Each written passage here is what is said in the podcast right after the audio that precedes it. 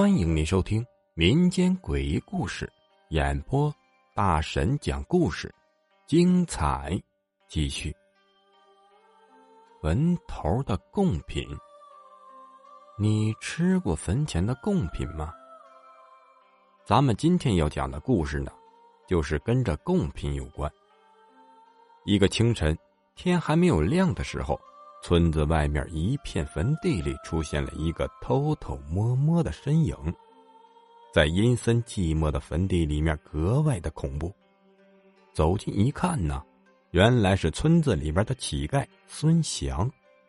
孙祥原本呢不是一个乞丐，可是因为父母双双去世之后，又不愿意出门干活，整日在家里面呢就是坐吃山空，久而久之。这家里面的积蓄呀，都被孙祥给败光了。孙祥没了钱，也只好日日夜夜的在外面翻垃圾桶，也就成为了这村子里面远近闻名的一个乞丐。孙祥成了乞丐之后，却一点都没有感觉到不好意思，反而整天呢厚着脸皮向村民们讨要吃的。等到村民都厌恶孙祥，不再愿意搭理他的时候。孙祥啊，也就没有吃的了。饿了好几天之后，孙祥实在忍不住了。那一天，孙祥出门就发现村子里面的人呐，似乎都提着一些食物出门了。他悄悄的跟踪了一段距离，意识到这村民是去上坟之后，这孙祥忽然就有了一个想法，意识到这坟头肯定有不少东西吃。孙祥二话不说。就打算呢，趁着没人发现他的时候，溜进坟地里面偷贡品吃。那天早上天还没有亮，外面呢是黑漆漆的一片。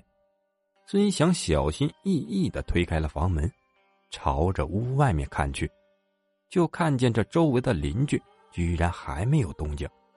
孙祥这才放心的关门离开，径直就直往村外面的坟地里边走去。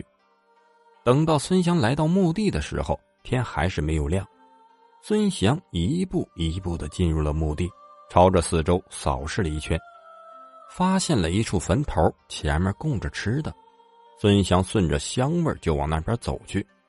由于周围的视线太过于黑暗，即便是孙祥蹲下身子，离墓碑很近的距离，可是孙祥却完全看不清坟上的信息。他满脑的都是想着吃的。孙祥兴奋的朝那些东西就伸出手，对于死者的敬畏之心和尊重一点都没有，只是填饱肚子了。等到孙祥吃的差不多之后，这块坟地前面呢已经是脏的不得了了。可是孙祥起身的时候，见满地的垃圾，却一点的羞愧感都没有，就连打扫的想法也没有，直接就拍拍屁股，抹了抹嘴巴。朝着坟地外面就走出去了。就在孙祥离开的那一刻，身后被他偷吃的坟头忽然就发生了震动。等到孙祥一路拍着吃饱的肚子，想着以后还可以再来几回的时候，忽然间一阵阴风刮过，席卷过他的耳边。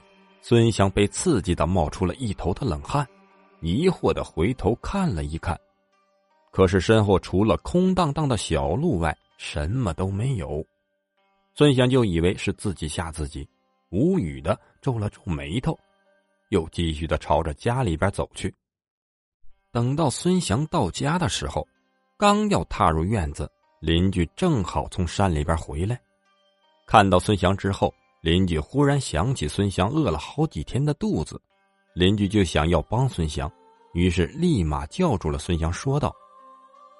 孙祥，我刚刚上山挖了一些竹笋，要不你带回几个吃吧？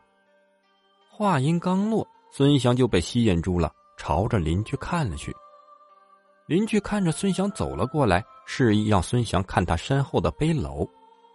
结果就在孙祥朝着背篓望去的时候，却被眼前的一幕给吓坏了。哪有什么竹笋呢？分明是一个老头儿。孙祥吓得后退了几步，邻居连忙上去搀扶。可是靠近之后，孙祥和老头的距离又越来越近了。老头一脸严肃：“他就死死的盯着他，好像是在责怪他似的。孙祥想要躲开视线，却被一直冷冷的盯着。孙祥连忙就往家里面跑，也没管这邻居在后面喊些什么。孙祥直接到家之后，才长长的舒了一口气。可是那个背篓里的老头却出现在了他的家里。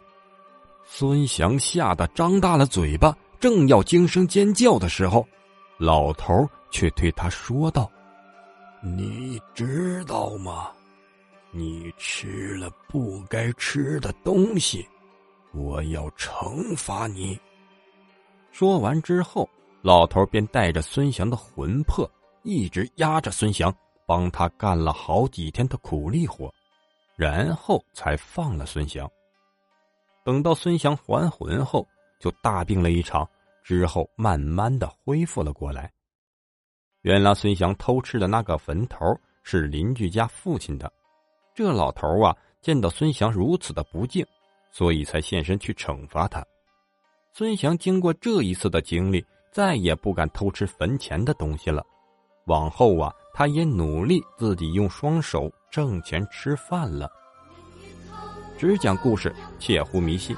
本集播讲完毕。如果喜欢灵异鬼故事的话，点个订阅关注，下集更精彩。